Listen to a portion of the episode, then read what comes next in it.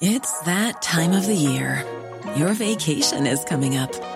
You can already hear the beach waves, feel the warm breeze, relax, and think about work. You really, really want it all to work out while you're away. Monday.com gives you and the team that peace of mind. When all work is on one platform and everyone's in sync, things just flow wherever you are. Tap the banner to go to Monday.com.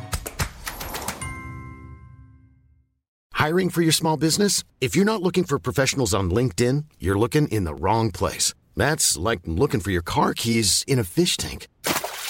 LinkedIn helps you hire professionals you can't find anywhere else, even those who aren't actively searching for a new job but might be open to the perfect role. In a given month, over 70% of LinkedIn users don't even visit other leading job sites. So start looking in the right place. With LinkedIn, you can hire professionals like a professional. Post your free job on linkedin.com slash people today.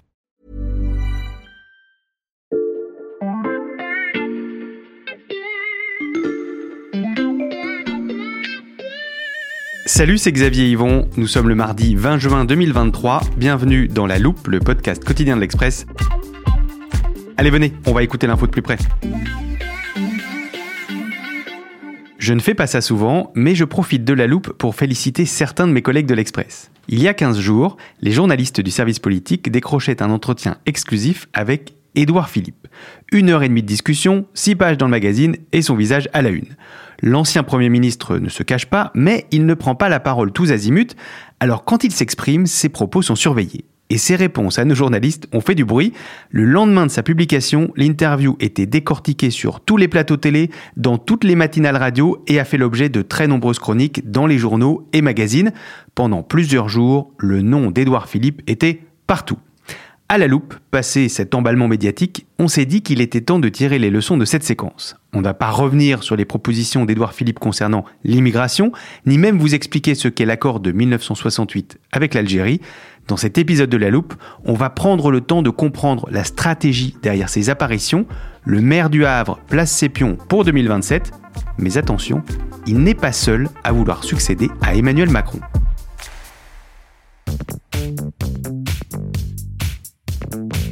Et j'accueille donc en studio deux membres du service politique, Éric Mandonnet et Erwan Brucker. Salut à tous les deux. Salut, Salut Xavier. Édouard Philippe a donc quitté son poste de Premier ministre en juillet 2020. Ça, vous nous l'avez rappelé dans l'épisode qu'on a fait ensemble il y a quelques semaines. Mais depuis ce départ de Matignon, il n'a pas disparu. Effectivement, tu es très observateur, euh, Xavier. Il n'est plus à Matignon. Et c'est toute la difficulté pour un ancien Premier ministre être euh, et avoir été et encore plus difficile pour Édouard Philippe. Il est à la tête d'un parti, Horizon. Mhm. Il a choisi de faire sa propre bande, mais maintenant euh, il a un petit groupe de députés à l'Assemblée nationale. Son défi est tout autre, exister politiquement, se construire comme candidat à l'élection présidentielle. Et donc, il a lancé Horizon le 9 octobre 2021, il y a à peu près un an et demi. Euh, j'emprunte juste un instant à Eric euh, la Bible du service politique, où l'on trouve plein d'archives euh, de la vie politique, mhm. justement, et je vais te sortir un extrait de cette présentation. Pourquoi Horizon? Parce qu'il faut, pour faire bien, voir loin. Parce que si l'on veut véritablement réfléchir à la stratégie du pays à l'horizon 2050, eh bien, il ne faut pas regarder juste devant soi. il ne faut pas regarder juste à côté. Il faut forcément voir loin. Mais alors, quel est le positionnement d'horizon? Eh bien, Je vous dirais assez volontiers que le positionnement d'horizon, c'est devant. Au-delà du jeu de mots, on note l'ambition d'horizon pour faire bien, il faut voir loin. Et oui, parce que c'est là, en fait, tout le positionnement politique d'Edouard Philippe, c'est même un, credo. C'est-à-dire que lui considère qu'il doit travailler ces sujets en profondeur, ne pas faire de politique politicienne, ne pas faire de la petite phrase. Mhm. Et c'est pour ça aussi qu'il a théorisé le fait d'avoir une parole plutôt rare dans les mhm. médias, ne pas s'exprimer tous les quatre matins. Pour lui, les deux vont ensemble. Seulement, ça a quand même quelques défauts. Ne pas être suffisamment visible. Et oui, parce que le travail de fond, c'est très bien. La vision à long terme, c'est très bien aussi. Mais chez certaines de ses troupes, ça a pu créer une forme de frustration. Certains lui ont dit, OK, voir loin très bien, mais on va pas se faire oublier en ce moment. Hmm. Et euh, certains même de ses députés euh, lui ont dit, écoute, euh, il y a quand même des gens qui ont des inquiétudes, qui ont des doutes aujourd'hui sur l'immigration, sur le social, sur tout un tas de questions socio-économiques. Tu dois aussi répondre aux doutes des gens maintenant. Et Édouard Philippe est sensible à ces débats internes sur sa stratégie? Reconnaissons-le, Philippe écoute généralement les conseils d'une seule personne, c'est Mhm. Édouard, et réciproquement. Euh, le problème, c'est qu'il est chef de parti. Et qui dit chef de parti dit certes chef, et le parti, il faut quand même le manager. Et quand on parle à ses compagnons de route qui sont là depuis longtemps, qui étaient même avec lui à Matignon, ils le disent. Qui connaît Édouard Philippe, c'est qu'il faut quand même se lever assez tôt pour euh, lui faire changer de stratégie. Donc forcément, à Horizon, si tu veux, on est assez soulagé euh, de cette interview dans l'Express sur l'immigration, puisque Mhm. beaucoup le poussaient à sortir même plus tôt euh, sur ce sujet-là, et on lui reprochait de presque de ne pas avoir émis suffisamment d'idées, de propositions fortes dans le débat public depuis son départ de Matignon et encore plus depuis la réélection d'Emmanuel Macron. Mhm. Donc euh, voilà, ces troupes sont très contentes d'avoir vu cette interview dans l'Express. Pourtant, Édouard Philippe n'est pas resté totalement muet depuis son départ de Matignon. Non, il n'est pas resté muet. Et puis, il y a évidemment un sujet qui a surgi, qui n'était pas dans son calendrier personnel ou politique. C'est celui de l'alopécie. Mhm. Il s'exprime sur sa maladie par des photos. On l'a vu en train de faire des pompes dans le poing. Il reçoit BFM dans son bureau du Havre pour rassurer. Je suis euh, atteint de ce qu'on appelle l'alopécie. J'aurais aimé, une fois que j'ai constaté que ça arrivait, euh, j'aurais peut-être espéré même que ça ne soit pas un sujet. Ça n'est ni douloureux, ni dangereux, ni contagieux, ni grave. Euh, ça m'empêche pas d'être extrêmement ambitieux pour mon pays. Mais on peut dire que s'il y a un sujet qu'il n'aime pas aborder, c'est celui-là. Mhm. Édouard Philippe joue de son physique. Jusqu'à présent, le physique d'Édouard Philippe était une partie de l'équation politique d'Édouard Philippe. Parler de la maladie, c'est d'autant plus difficile que d'une certaine manière, comme le disent certains de ses proches dans son cercle le plus intime, tant que son physique ne s'est pas stabilisé, il est très difficile, à titre personnel et donc à titre politique, de l'intégrer comme une donnée, mais il le fait. Il le fait, si je puis dire, à son corps défendant. Et cette stratégie de prise de parole mesurée, ça porte ses fruits? On nous a bien fait remarquer dans son équipe tout de même qu'il était toujours à la première place des personnalités euh, politiques préférées euh, des Français. Encore plus depuis qu'il fait des petits pas de côté Mhm. euh, vis-à-vis d'Emmanuel Macron et de la majorité. Mais en fait, quand même depuis un an, euh, même avec cette idée de bosser sur le fond, de voir à long terme, je dois dire que moi, en tout cas, on- j'ai du mal à voir euh, les fruits de tout ce travail. On n'a pas vu Or, effectivement, dans notre interview sur l'immigration, de vraies propositions nouvelles, de propositions qui soient un petit peu catchy, qui soient un petit peu, un petit peu sexy. D'ailleurs, on était au, au congrès euh, d'Horizon il y a quelques mois pour fêter les un an. Même là, dans son discours, les propositions fortes ne sont pas encore là. Et j'ajouterai une petite chose, c'est que pour moi, être la personnalité politique préférée des Français, c'est pas un atout. C'est un piège Mm. parce que c'est une popularité qui n'est pas à, à ce stade une euh, popularité électorale, si je puis dire. On se souvient des personnalités les plus populaires chez les Français, de Simone Veil à Bernard Kouchner, et selon notre Bible, aucun de ces deux-là, par exemple, n'a accédé à l'Élysée. C'est une popularité qui peut inciter à ne pas prendre de, de risques, Euh, donc c'est une popularité piégeuse. Eric, tu parles de candidature présidentielle pour 2027. On est sûr qu'Édouard Philippe ira. Hop, hop, hop, hop, hop, hop, comme dirait l'autre. Mhm. Pas du tout. Dans sa tête, oui. Et dans la tête de ses troupes également. C'est un secret de polichinelle, il, il ne parle même plus au conditionnel de ça. Mais rien ne se passe jamais comme prévu. Il est très déterminé, il a envie d'y aller. Ensuite, être candidat, ne serait-ce qu'être candidat à l'élection présidentielle aujourd'hui, ce n'est pas si simple. Il faut créer les conditions politiques pour être euh, candidat. C'est pour ça qu'on parle de sa candidature présidentielle avec prudence. On l'a donc compris, Édouard Philippe décide de son propre tempo politique. Mais pour dire quoi Il est temps de s'intéresser à ce qui pourrait être son programme présidentiel.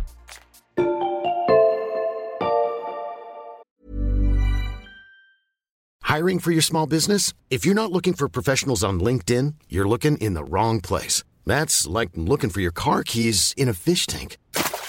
LinkedIn helps you hire professionals you can't find anywhere else, even those who aren't actively searching for a new job but might be open to the perfect role. In a given month, over 70% of LinkedIn users don't even visit other leading job sites. So start looking in the right place. With LinkedIn, you can hire professionals like a professional. Post your free job on linkedin.com/people slash people today.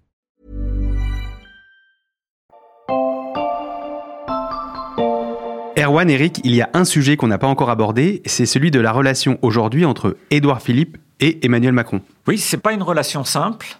Après Matignon, il y a une période de très franche crispation, de très forte tension, comme un couple qui avait euh, éclaté. Et on sait qu'un couple qui divorce, la suite peut être euh, assez houleuse.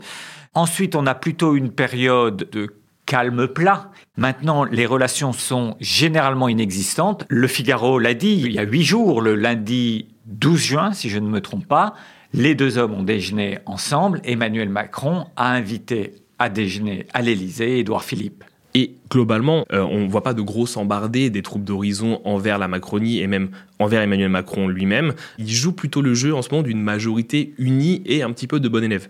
Cela dit, euh, ils savent aussi, et Édouard Philippe le premier, qu'il faudra prendre ses distances obligatoirement avec Emmanuel Macron d'ici 2027. Pourquoi? Pour ne pas être vu comme un héritier?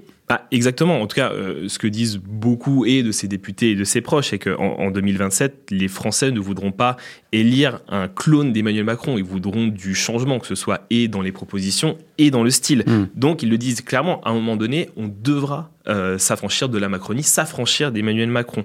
Mais là aussi, c'est une stratégie qui divise un petit peu en deux horizons. Ok, alors que dit le premier camp? Bah, il y a un camp plutôt très majoritaire, je dirais, euh, qui observe avec pragmatisme que euh, il ne faut pas faire de la distanciation à gros traits parce que ce n'est pas le meilleur calcul euh, politique. Euh, un de ces députés me disait, euh, Édouard considère que la théorie du bloc central, c'est-à-dire quand même la grosse théorie d'Emmanuel Macron, en tout cas à l'origine, doit être privilégiée parce que au moment de construire une candidature, on aura besoin aussi et de renaissance et d'une large partie de la Macronie pour euh, pouvoir s'imposer aux yeux de tout le monde, d'autant que l'électorat d'Édouard Philippe est aussi en partie celui d'Emmanuel Macron, donc ce serait un peu contre-productif de s'en prendre au président et à ses propositions tout de suite. Et une autre partie d'horizon, donc plus minoritaire, n'est pas d'accord avec ça. Oui, oui, elle est plus minoritaire. Il y a des gens un petit peu plus radicaux à Horizon et qui sont beaucoup plus critiques euh, d'Emmanuel Macron et ce depuis de nombreux mois. Euh, eux considèrent qu'il fallait se décrocher de la majorité dès juin dernier, dès euh, l'après-législative, pour construire une sorte de groupe pivot à l'Assemblée qui dirait au président euh, nous on est libre, on est autonome, on peut voter des textes, euh, mais voilà, il faudra aussi euh, nous renvoyer l'ascenseur de temps en temps. Mais on n'est pas formellement dans la majorité. Mais euh, Edouard Philippe a quand même euh, mis cette idée de côté assez vite, considérant qu'il fallait quand même montrer patte blanche et être dans cette majorité élargie. Mais l'existence même de, de ce débat au sein de, de, de la Philippie euh, agace la Macronie. Et donc la Macronie euh, suspecte en permanence les philippistes de vouloir euh, faire euh, sécession, de chercher des prétextes pour euh, pouvoir un matin claquer la porte de la majorité. Et évidemment, cela tend un peu les choses au sein de cette majorité. Cette prise de distance avec la Macronie, est-ce qu'elle se voit aussi dans la manière dont Édouard Philippe parle des thèmes qui sont importants pour lui? Très vite, en fait, Édouard Philippe, je crois même le premier jour où il est arrivé à Matignon euh, en 2017, dit tout de suite Moi, je suis un homme de droite. Hmm. Par exemple, sur euh, la bonne gestion des finances publiques, sur la dette, qui sont plutôt des marqueurs de droite sur l'économie et qui parlent beaucoup à l'électorat euh, de droite d'ailleurs. Hmm. Et euh, sur les retraites, parler de 65, 66, 67 ans, euh, pareil, ça, on sait très bien que euh, on parle à un électorat bien particulier. Et ce positionnement, vous l'avez perçu lors de votre entretien avec lui? Absolument. Euh, D'abord, il ne faut jamais ou- oublier que Édouard Philippe n'est absolument pas construit comme Emmanuel Macron. Et donc, on a vu effectivement lors de l'entretien que euh, Édouard Philippe avait un positionnement singulier et surtout un positionnement qu'il fait lui-même évoluer. Il avait été assez discret, il faut bien le dire, sur les sujets euh, régaliens. Or, euh, cette fois-ci, non seulement il parle de l'immigration, mais pas uniquement dans son verset intégration, éducation, civisme. Il parle aussi des non-dits, il parle aussi de l'islam, du communautarisme, de- d'une manière que l'on n'attendait pas chez lui. Il dit le communautarisme islamique est une menace, un risque perçu comme tel par nos concitoyens qui nous impose une forme de combat politique Et ainsi, évidemment, il s'expose à des critiques, notamment de la part de la droite, qui lui reproche de ne pas avoir tenu ce genre de discours quand il était aux manettes, même si ce n'est pas de cette interview que date tout son changement, Erwan. Non, parce que même l'immigration, s'il n'a jamais été aussi loin que dans notre interview, ça faisait déjà partie des sujets qu'il voulait traiter. Tiens, regarde, j'ai gardé la page du 9 octobre 2021 euh, ouverte mhm. dans, notre Bible. Euh, c'était donc le lancement d'Horizon. Et Édouard Philippe, déjà à ce moment-là, euh, avait une expression que j'avais notée. Il parlait de grands vertiges, quatre grands vertiges, et l'immigration notamment en faisait partie. Des vertiges, tu peux nous détailler? Alors c'est très philippiste hein, comme, euh, comme mhm. mot, c'est un, petit peu lyrique. En gros, des grands thèmes pour l'avenir, des thèmes à traiter. Il y avait la démographie, donc ce qui va avec l'immigration. Mhm. Il y avait aussi euh, la transition écologique, même si sur ce sujet-là, on attend encore aussi de vraies propositions d'horizon euh, sur le sujet.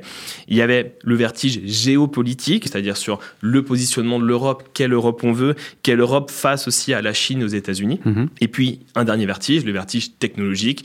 Donc ça, c'est les quatre grands sujets qu'il compte euh, aborder, traiter en profondeur. Et évidemment, il y a aussi l'éducation.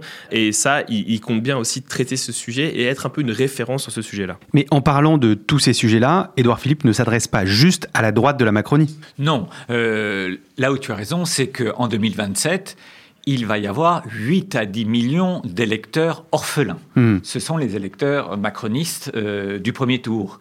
Euh, et ceux-là vont chercher un nouveau champion. Et évidemment, Édouard Philippe pense à eux, euh, mais il n'est pas le seul à penser à, eux. Euh, Laurent Wauquiez aussi euh, pense à eux. Mhm. Et il ne lui a pas échappé, je crois qu'il est assez fin observateur, que Laurent Wauquiez ne faisait pas l'unanimité au sein de la droite et au sein de l'électorat de droite. Donc Édouard Philippe s'adresse à un électorat plus large. Il s'adresse aussi à l'ensemble de la droite parce qu'il sait qu'en 2027, ce qui tenait lieu de frontières assez fragiles dans le paysage politique euh, de ces deux quinquennats-là, tout cela va exploser en 2027. Et d'ailleurs, Édouard Philippe sait bien aussi que dans les troupes euh, des Républicains, au moment de compter les points à, je sais pas, à quelques mois de l'élection présidentielle, mm. beaucoup de cadres euh, LR qui en ont un petit peu marre dans l'opposition depuis de très longues années vont se dire bon, si on a un Vauquier à 7-8% et un Édouard Philippe à 14-15, au bout d'un moment, il faudra rallier celui qui va gagner parce qu'on mm. que euh, on a aussi envie nous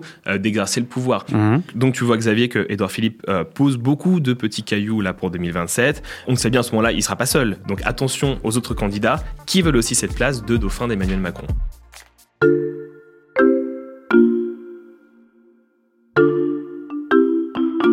Castex place ses pions.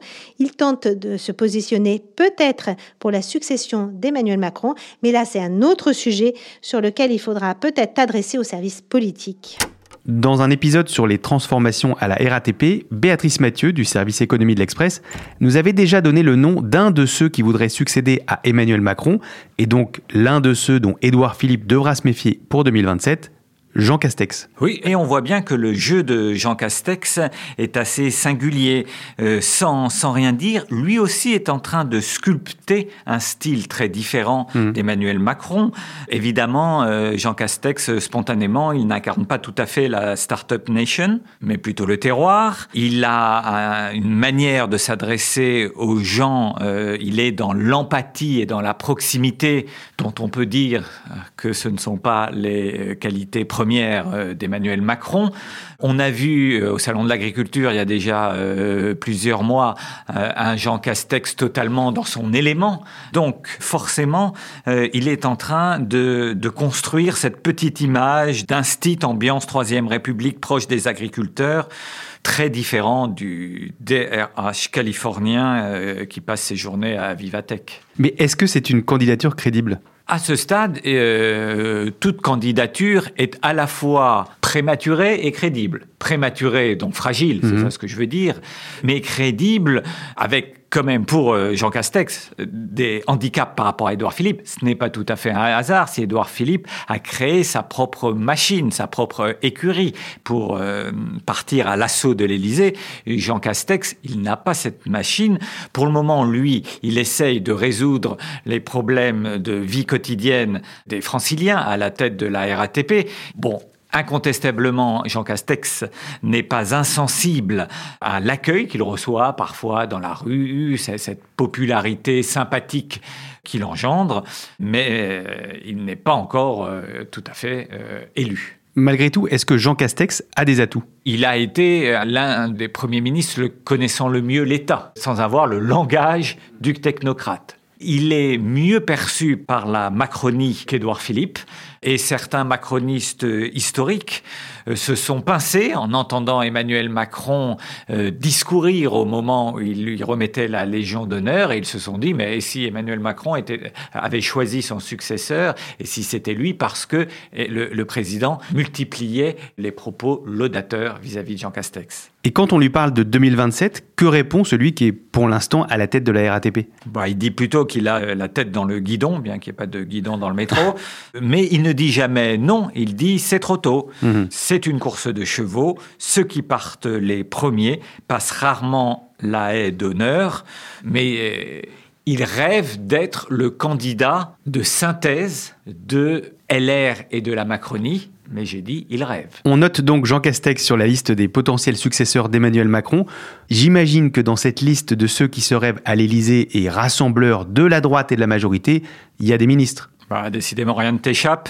Et évidemment, on peut citer les, ministres venus de la droite, euh, Gérald Darmanin, Bruno Le Maire. Donc euh, forcément, euh, il y a des concurrents. Ils sont en poste. Ils sont donc dans les médias plus spontanément tous les jours? Ils sont capables en plus d'aller vraiment au-delà de leur propre portefeuille. C'est-à-dire que Bruno Le Maire, Darmanin ou Gabriel Attal sont capables de parler de tout, absolument de tout. C'est des vrais politiques pour le coup. Et eux profitent de cette position-là euh, à fond. Bruno Le Maire mise par exemple sur sa longévité à Bercy pour construire un personnage qui parle à la fois à la Macronie et à la droite. Gérald Darmanin évidemment un style très différent de celui de Bruno Le Maire. Il, il parle à un électorat euh, plus populaire et il est sur un sujet euh, qui est à la fois un sujet dont les gens se préoccupent beaucoup. Ça, ce sont les gens du gouvernement, mais je sais que Erwan tient absolument à parler de quelqu'un qui n'est pas au gouvernement. je dirais pas ça, Eric, mais en tout cas, ce qui est sûr, c'est qu'on peut aussi ajouter un autre personnage qui devient de plus en plus connu quand même au fil des mois, euh, c'est Yael Braun-Pivet. La présidente de l'Assemblée nationale se prépare aussi pour 2027. Et oui, parce qu'on parlait des orphelins de la Macronie, il y aura des orphelins plutôt au centre droit, mais il y aura aussi des orphelins plutôt au centre gauche. Hmm. Et, et Yael Braun-Pivet, depuis qu'elle a été élue à la présidence de l'Assemblée nationale, est aussi en train de construire son propre personnage politique, même si euh, effectivement Emmanuel Macron et la Macronie historique lui en veulent en ce moment de construire un personnage qui au-dessus de la mêlée, qui est très impartial. On lui reproche même de traiter un peu trop les oppositions plutôt que son propre camp. Mais Yael Braun-Pivet est véritablement en train euh, de construire par sa fonction institutionnelle un costume de candidat putatif qui serait une femme d'État. Elle est quand même le quatrième personnage de l'État, euh, donc elle considère qu'elle aura un rôle à jouer dans quatre ans. C'est pas qu'on se marre franchement, mais les choses sérieuses, il faut bien le dire, mhm. elles vont commencer mi-2024. Il y a les Jeux olympiques, mais il y a aussi les élections européennes qui vont d'une part cristalliser un rapport de force et puis surtout marquer une vraie césure dans la présidence Macron. Dès que, les élections européennes seront passées, chacun oubliera Emmanuel Macron, le rangera sur l'armoire de mhm. l'histoire, chacun ne pensera plus qu'à lui.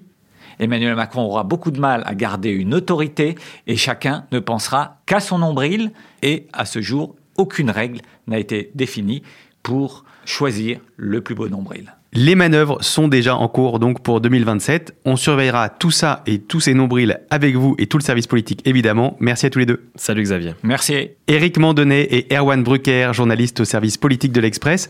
Pour retrouver toutes leurs interviews ainsi que leurs analyses, rendez-vous sur l'express.fr. C'est là, chers auditeurs, que vous pouvez prendre un abonnement pour ne rater aucun de leurs articles. Je vous suggère également de vous inscrire à la newsletter 21h politique. Et pour écouter tous les jours un nouvel épisode de La Loupe, pensez à nous suivre sur votre application de podcast, par exemple Spotify, Apple Podcast ou Castbox. Vous pouvez y laisser des étoiles et des commentaires. Cet épisode a été écrit par Charlotte Barris, monté par Mathias Pengili et réalisé par Jules Cro. Retrouvez-nous demain pour passer un nouveau sujet à La Loupe.